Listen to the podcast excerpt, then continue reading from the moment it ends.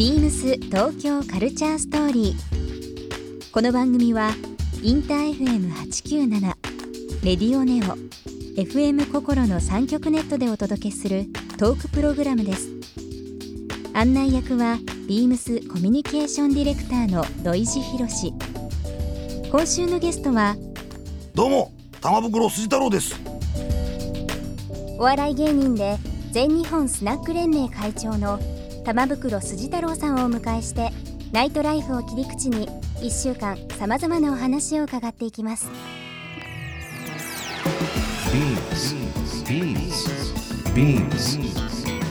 BeamsBeamsBeamsTokyo Culture Story Beams Tokyo Culture Story This program is brought to you by Beams ビームスありとあらゆるものをミックスして自分たちらしく楽しむ。それぞれの時代を生きる若者たちが形作る。東京のカルチャー。ワクワクするものやこと。そのそばにはきっといつもビームスがいる。ハッピーな未来をつくりたい。東京のカルチャーは世界で一番面白い。ビームス東京カルチャーストーリー。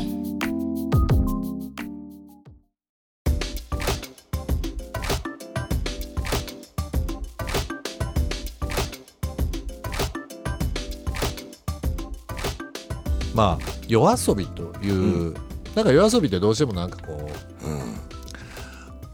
気が抜けてるというか、フラフラしてるっていうことあるんですけどただ、夜学べることとか、夜じゃないと、まあ、ひ昼間仕事してる人多いですから、なかなかこう仕事外でつながることないと思うので夜遊びっていうのはすごく僕いい言葉だと思うんですけどもたまちゃんの中でこのキーワードた仮に夜遊びという言葉だとするならばなんかどんな遊びっていうのが思い浮かべますか、もう子供の頃から夜遊びしてたんで、うん、新宿生まれ新宿育ち。やそっぱりもう家開けたらもうね夜の街というのですけど。う歩いて3分で歌舞伎町ですから僕ああそうなんですか。はい。そんなところで育っちゃったんでね。アジア最大の歓楽街ですからね。東洋一の。東洋一の。歓楽街で小学生の頃からそこ出入りしてるわけですから、はそうで夜も遊べた。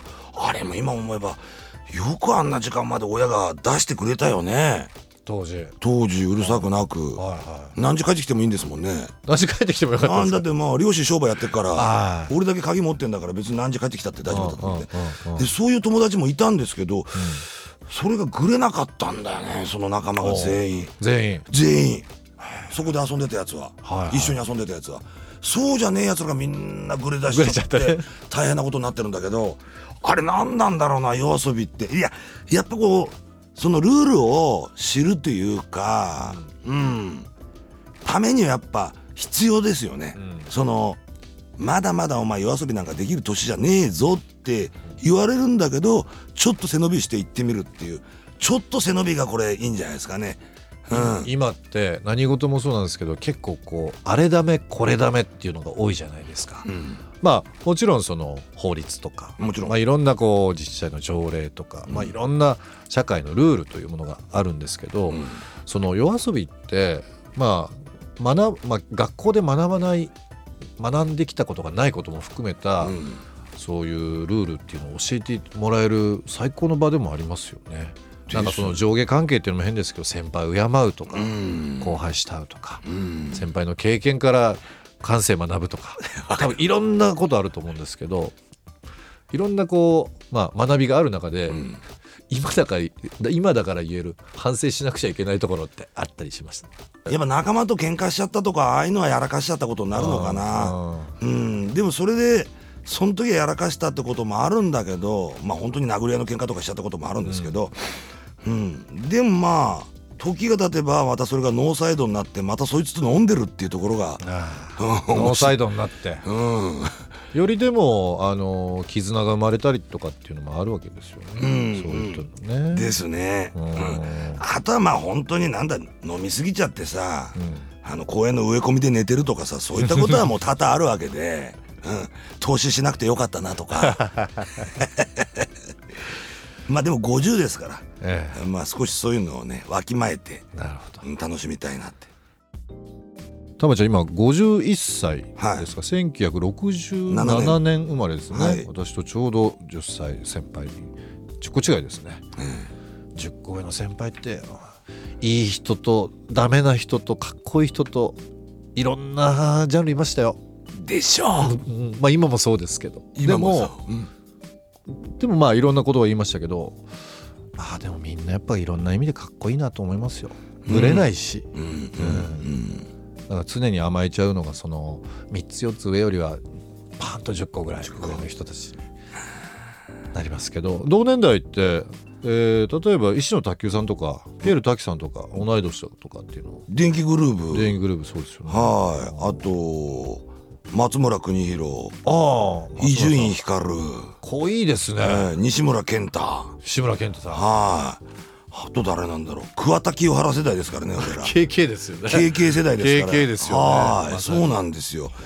だから66年が日の絵馬っていう年だったあ日の絵馬からだ。あそうですね。66年が1個前が。ぐっと人口が減って減ってその後反動ドが。ン出てきたっていうメンツだと思いますよこのメンツはあのたまちゃんなんか多分そのかっこいい同年代とかっていろいろいらっしゃると思うんですけど、うん。かっこいい大人のイメージっていうのはまあ同年代、まあ、もしくはそのちょっと上とか。やっぱりねこういちいちそういったことも恩着せがましくやらないでさらりとやってできる人っていうのが一番素敵なんですよね。うん。うん、あとなんだろう俺がやってやったんだからとか言わねえ人っていうのがやっぱかっこいいかもしれない。なるほどね。そうだってお互いじゃないですかそんなの、うんうん、向こうがちょっとあれだったらヒュッとこう手出すぐらいの人が一番いいんですよ。なるほど悪いっつってさっと帰るとか、うん、さらりですね俺。あの月並みな質問になるんですけどね、えやっぱ師匠はどうですか？その中でもかっこいい。まあ師匠なんでそのうん大人というまあもちろん大人ですけども。えうん、まあそうですよね。そういったところを見せてくれますよねうちの師匠は。うん。うん、やっぱこうなんだろうな。まこれすごいじゃないですか。ドーンと売れて、漫才部分で売れて、でまあ、映画撮ったりとかバイクで事故ったりとかフライで殴り込んだりとかそのジェットコースターぶりを見せてくれて でまだしぶとく生きてるっていうところが、うん、かっこいいっちゃかっこいいしジェットコースターですねまもう無様なこともあるわけですよ。そんなもうお姉ちゃんとこ行くとこでねバイクでこけてあんな顔になっちゃったりとか。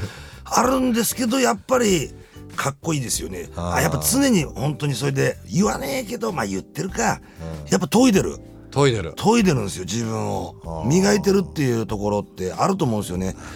バイク事故やっちゃってちょっとダメな時があったんですけど、その時にあの一緒に食事っていうか酒飲ませてもらった時に、俺は今世間でどういうふうに言われてるか俺がどういうふうに評価されてるか俺全部わかるからたけしの時代は終わったとか、ん。そういうふうに書かれた時期があったんですよ。はいで俺たちに言うんですよ。殿が、うん、そういうのは俺全部分かってるから、でそれが俺ももう俺もやっぱ見見るわけじゃないですか。いろんなところで師匠への評価って、もう悔しくて悔しくて思ったんですけど殿がそういうふうに思ってる、でもよっつって殿が言うのは「見てろよ」って「俺今度絶対よ逆転すっからよ」っつって、うん、その7か月後ですかね。ベネチアで金獅子賞取るんですよ。なるほど。